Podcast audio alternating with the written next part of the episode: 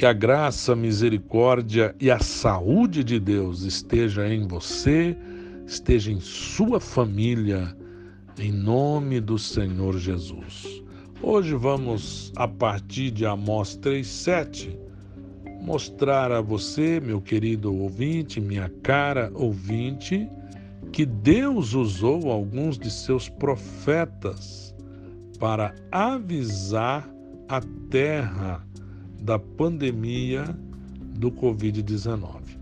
Lá em Amós capítulo 3, versículo 7, está escrito: Certamente o Senhor Deus não fará coisa alguma sem ter revelado seu segredo aos seus servos, os profetas. Que coisa linda quando a palavra de Deus nos declara que nos mistérios de Deus ele vai revelar a algumas pessoas aqui na terra, pessoas especialmente que exercem um ministério de liderança. Aqui a profecia que estou falando não é o dom espiritual de profecia, mas é o dom ministerial de profeta. A palavra profeta, literalmente, ela quer dizer porta-voz. E se nós quisermos entender este ministério, é preciso antes a gente compreender a diferença entre o dom de profecia e o ofício ou o ministério profético de profeta. E há dois versículos que começam a fazer essa distinção. 1 Coríntios 14, 31 e 1 Coríntios 12, 29. Neste, nesta primeira referência, Paulo diz: Todos podereis profetizar. Ele faz uma afirmação dizendo então que o dom de profecia é para todo membro do corpo de Cristo, batizado com o Espírito Santo. Todos podereis profetizar. E lá, mais é, anteriormente, no capítulo 12 da primeira epístola aos Coríntios, versículo 29, ele questiona: são todos profetas? Por quê? Porque o ministério profético não é para todos. Então, eu repito, o dom de profecia para todos. Todos podereis profetizar, disse Paulo. Mas o ministério profético não. Por isso ele questiona: são todos profetas? Então, o ministério profético ele é exercido através de um ministro dado por Deus à igreja.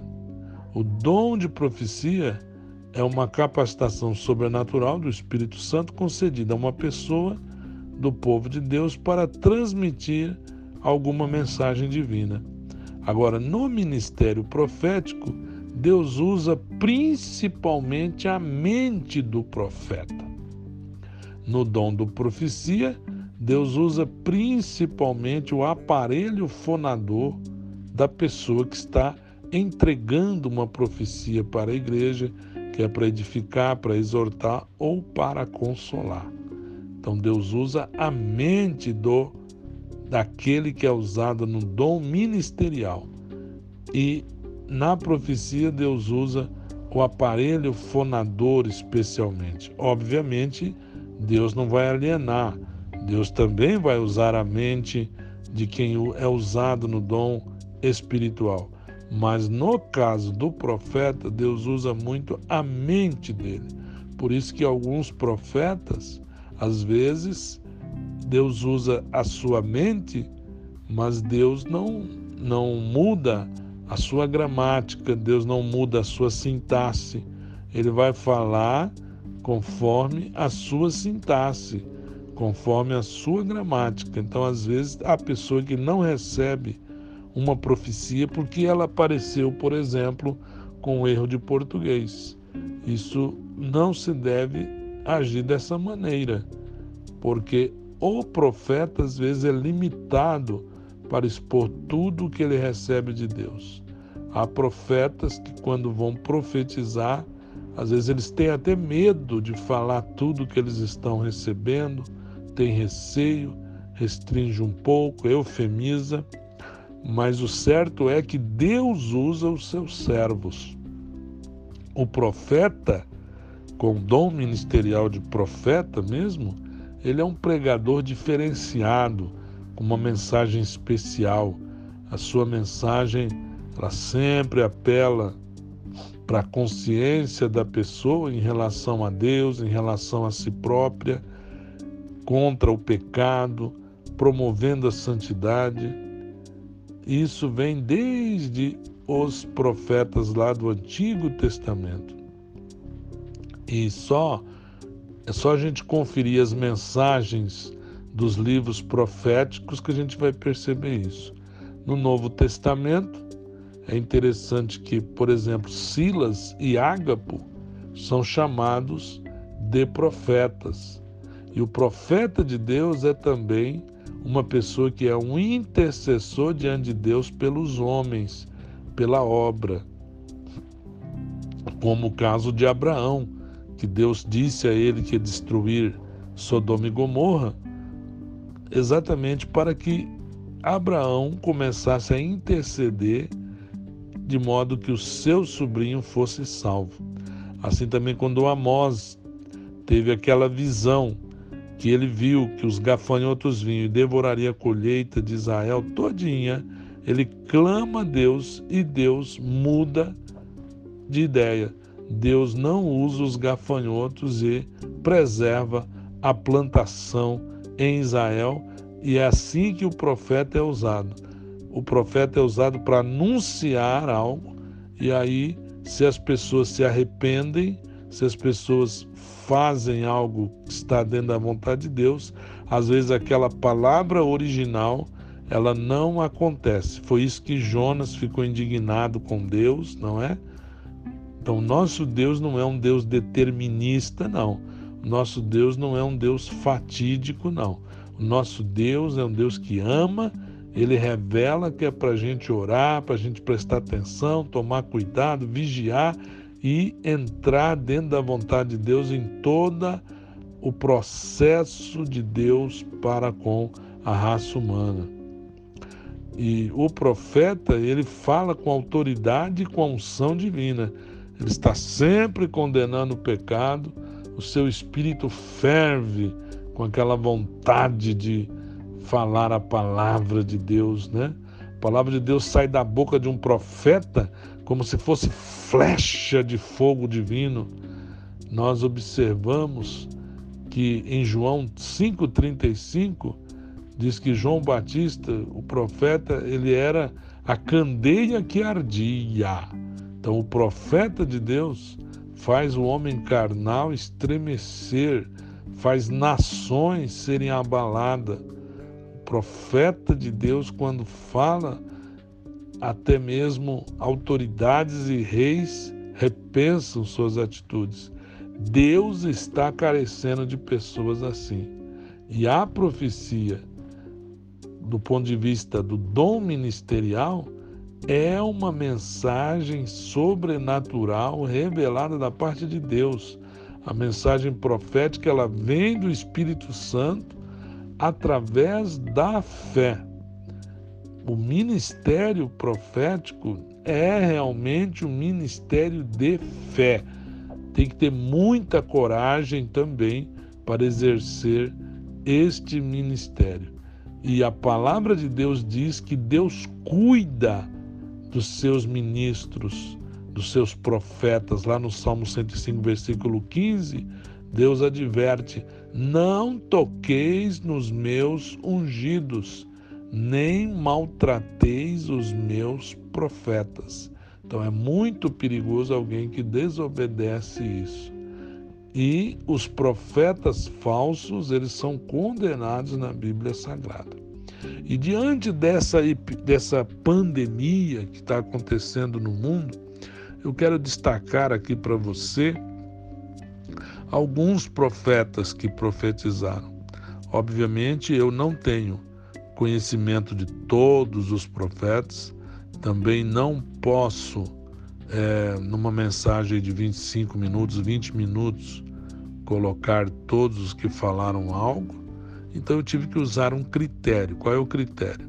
Aquele que eu tenho registro, aquilo que eu posso provar o que eu vou falar, ou porque está escrito, ou porque está num, num texto, ou porque está em um canal da internet, né, por uma rede social como a plataforma YouTube, que tem mundialmente usada, ou porque eu tenho como provar para qualquer pessoa que foi falado e a data que foi falado. Então, eu selecionei de todos os que vi, eu não peguei nenhum da Ásia, não peguei nenhum da Oceania, não peguei nenhum da Europa. Eu só peguei um, alguns que eu julguei que foi bem específico falando de peste e peguei dois dos Estados Unidos e um aqui do Brasil.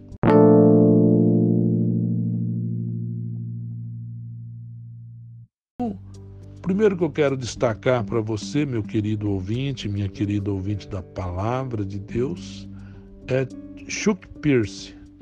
Chuck Pierce ele reúne profetas do mundo inteiro, é um homem de Deus consagrado.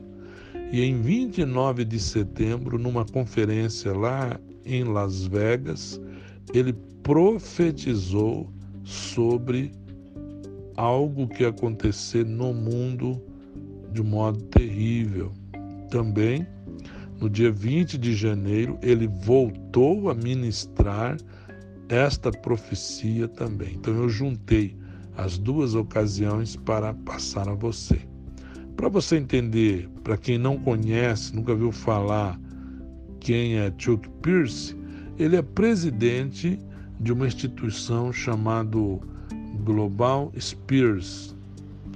Tem uma ideia de esfera global, âmbito global, tem esse sentido. A sede dela fica lá na cidade de Corinto, em, no Texas, e ele tem um ministério apostólico e profético bastante forte. Ele mobiliza pentecostais em todo o mundo. E essa instituição que ele preside é usada a sigla GSI, que também ajuda outros ministérios e participa de reuniões regionais e nacionais para desenvolver ideias que a gente pode chamar ideias de odres novos, ou seja, novos paradigmas do reino de Deus na terra. E Chuck também atua como presidente dos ministérios internacionais Glória de Sião. É um ministério que alinha judeus e não judeus, e ele é conhecido pelas profecias bem específicas que ele dá e são profecias que já aconteceram, algumas delas muito relevantes. E esse homem é um homem de Deus que ajuda até nações redirecionar seu caminho, cidades inteiras são impactadas no mundo todo, igrejas e indivíduos são motivados à vontade de Deus através do ministério deste profeta chamado Chuck Pierce.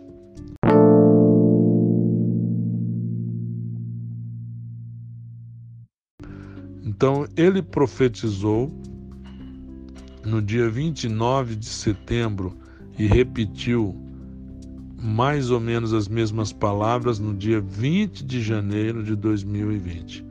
29 de setembro, obviamente, do ano passado, e 20 de janeiro deste ano. Diz assim: abre aspas, haverá uma invasão maciça na terra, como uma praga que nos testará até a Páscoa.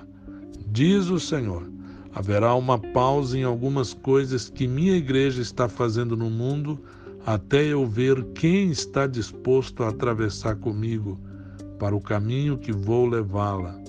Vou conduzir o meu povo através do sangue da Páscoa. Está próxima Páscoa se tornará uma linha divisória para o vosso futuro. Não olhem para baixo, não prendam o olhar para isto que estão prestes a passar. É um lugar sério para vós para onde vós estão sendo levados. Podem marcar, dentro de quatro meses acontecerá. Mas fixem seus olhos em Cristo. Durará dois anos e começará nos próximos quatro meses. É um pântano que deveis passar. Haverá uma guinada para a colheita final, e em toda a colheita há um movimento para a separação. Haverá um tempo de separação, como acontece na hora da colheita. Haverá uma separação como nunca aconteceu antes. Esta separação aumentará gradativamente nos próximos dois anos. Parecerá quase que como uma guerra civil, mas é no meio dessa separação que eu me manifestarei a meu povo e ajudarei meu povo a definir muitas coisas. Essa separação fará o meu povo a se levantar cheio do Espírito e se levantará como uma só pessoa. Não terá tempo Aliás, não terão tempo para julgamentos e outras coisas sem importância. Minha igreja será uma só.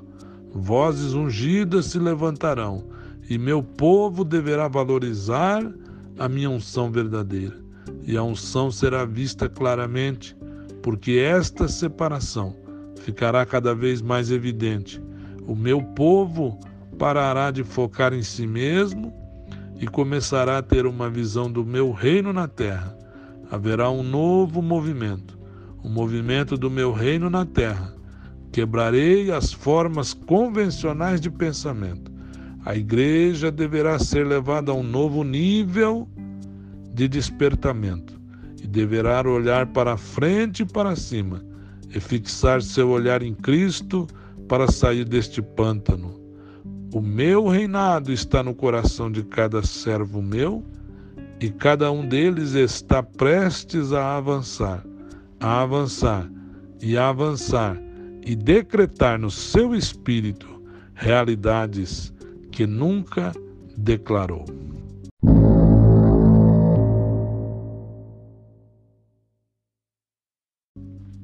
Então aí está esta profecia entregue por Chuck Pierce em duas ocasiões. Ele fala de pântano porque antes ele contou uma experiência que ele teve aos 18 anos de idade, quando ele trabalhava com petróleo e ele teve que entrar num lugar, e aquele lugar era um pântano, e quando ele lá no pântano estava, caiu sobre ele cobras, porque além do pântano havia um arbusto, arbustos em toda aquele local onde ele estava, e de um arbusto daquele do alto caiu uma cobra sobre ele. E ele estava com uma machadinha na mão, matou a cobra. E o que chamava a atenção dele é que Deus falava que ele tinha que olhar para frente e para cima, aonde estava um vão de luz, e ele caminhava na direção daquele lugar. Então, ele incorporou essa ideia do pântano na profecia muito interessante esse homem de Deus, que Deus tem usado muito, muito mesmo. Eu vou continuar falando do outro profeta na próxima profecia, na próxima palavra, na próxima mensagem, e a próxima então eu vou falar de Trace Cook. Trace Cook também é um grande profeta de Deus, pastor da da Igreja Tabernáculo da Vida Milagrosa. Ele é um homem de Deus também muito usado, muito excêntrico, muito usado por Deus em cruzadas evangelísticas pela América Latina. Deus usou muito ele já em Honduras e outros lugares. Também, também tem um programa de televisão que é assistido em cadeia nacional nos Estados Unidos. O certo é que Deus está entregando uma mensagem aqui. A mensagem de Deus é que o povo dele irá definir muita coisa. Povo do Senhor vai discernir unções.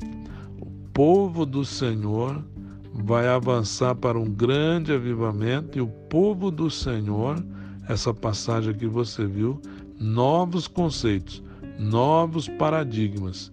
E por esta mensagem profética, Deus está dizendo que a igreja vai deixar de olhar só para si e começar a ter uma visão do reino de Deus e não somente da igreja local ou até mesmo da igreja mundial. Que nós venhamos fixar os nossos olhos em Cristo, meu irmão e minha irmã, nesta pandemia que nós estamos enfrentando. Você que está em quarentena, está na sua casa, você que está trabalhando é, home office, ou você que está trabalhando numa atividade considerada essencial, usando máscara, meio com medo, né? Meio preocupado de pegar esse mal. Em nome de Jesus, vamos olhar para dentro da nossa vida, vamos olhar para a nossa família, vamos olhar para a nossa igreja, vamos ver o que Deus está falando ao nosso coração. Vamos fixar os nossos olhos em Cristo Jesus. Vamos ver que novos paradigmas, novos conceitos são esses que Deus quer que a gente se aproprie. Vamos nos atentar para a vontade de Deus, que Deus se revele a sua vontade a nós. Que a bênção de Deus esteja sobre você, esteja sobre a sua casa, sobre a sua família eu declaro em nome do Senhor que praga alguma chegará à tua tenda. Você vai atravessar com o Senhor esse caminho. E o Chuck, ele falou da Páscoa, porque ele profetizou em setembro, e ele falou da Páscoa que havia de vir. E lá nos Estados Unidos começou muito forte a pandemia realmente na Páscoa.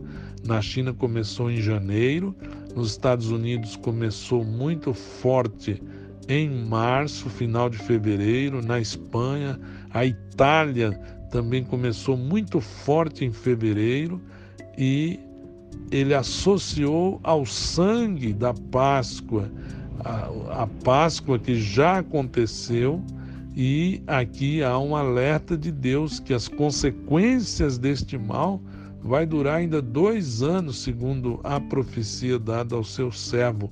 Então, em nome de Jesus, nós estamos nos preparando para a vontade de Deus. Não sabemos como é que vai ser isso, Certamente não é dois anos em quarentena, é óbvio, mas nós vamos ter que mudar muita coisa. Mas o nosso Deus está conosco, a unção de Deus está sobre a sua vida, sobre a sua família. Que a bênção do Senhor, que enriquece e não acrescenta dores, esteja sobre você e seja esteja atento à voz de Deus. Deus usou este homem para falar que ele vai quebrar formas convencionais de pensamento. Olha que coisa séria. Ele vai quebrar formas convencionais de pensamento e o povo de Deus vai parar, em outras palavras, de ficar preso em picuinha e vai começar a ver mais grandemente o reino de Deus. Vamos então ver na nossa vida, no nosso no microcosmo nosso, no nosso mundo, aquilo que está ao nosso redor, o que é que nós precisamos fazer, o que, que Deus quer de nós. Que a bênção de Deus, que a graça de Deus esteja sobre você, esteja atento aí à próxima mensagem em o nome do Senhor. Eu quero orar por você e pela sua família.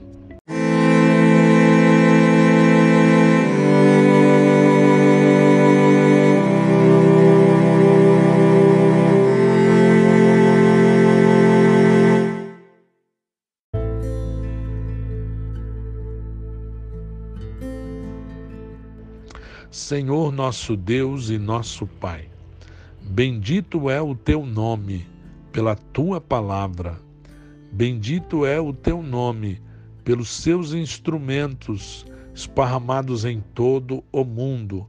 Bendito é o teu nome que mostra para nós a direção, a direção que temos que olhar, Senhor, é o teu filho Jesus, autor e consumador da nossa fé. Ó oh, meu Senhor, ajuda-nos a passar por esse momento difícil. Ajuda-nos, Senhor. Ajuda este homem, esta mulher que me ouve, a lutar contra toda situação adversa que este mal, que esta praga, que esta peste que assolou o mundo também acometeu o seu filho que está me ouvindo, a sua família. Ó Deus, se porventura eu falo para alguém que é funcionário de uma empresa, eu peço a tua graça sobre esta empresa, eu peço a tua graça, sabedoria do alto para os seus líderes, seus proprietários. Ó Deus, se alguém que me ouve é aquele que trabalha por conta e risco próprio, ou porque é dono do negócio, ou porque está na economia informal, Deus, em nome de Jesus, olha para aqueles que te servem, olha para aqueles que temem a ti, Olha para aqueles que bendizem o teu nome. Olha para aqueles, ó Deus, que têm orado, têm clamado, têm pedido. Repreenda, Senhor, a miséria. Repreenda a pobreza. Repreenda, Senhor, tudo aquilo que quer prejudicar o sustento deste homem. E nós declaramos para o teu servo e a tua serva que me ouve, que o Senhor estará sustentando a sua vida, o Senhor estará sustentando a sua família, porque a nossa provisão não é o dinheiro, a nossa provisão é o Senhor. Ó Senhor, levanta vasos, levanta instrumentos cheio da unção, cheio da graça para consolar o teu povo, para animar o teu povo, para unir o teu povo, para ministrar as verdades que tu queres ao teu povo. Mostra para nós, Senhor. Mostra para mim, mostra para minha família, mostra para o meu irmão, minha irmã que me ouve, quais são as formas convencionais de pensamento que tu queres que nós venhamos a mudar. Ó oh Deus, se alguém está em Cristo, nova criatura é. As coisas velhas já passaram, eis que tudo se fez novo. Nos renova, Senhor. Nos renova, Senhor. Faz-nos tirar odres velhos e que nós venhamos a nos apegar a odres novos, Senhor. Que o teu reinado esteja em nosso coração. Que o teu reinado esteja em nosso coração. Que tu nos use para que o teu reino se esparrame pela terra, que o Senhor nos prepare para a segunda vinda de Cristo, de modo que venhamos a dizer juntos: Ora vem, Senhor Jesus, que a bênção de Deus esteja sobre a sua vida, meu querido irmão, minha querida irmã, em nome de Jesus. Amém.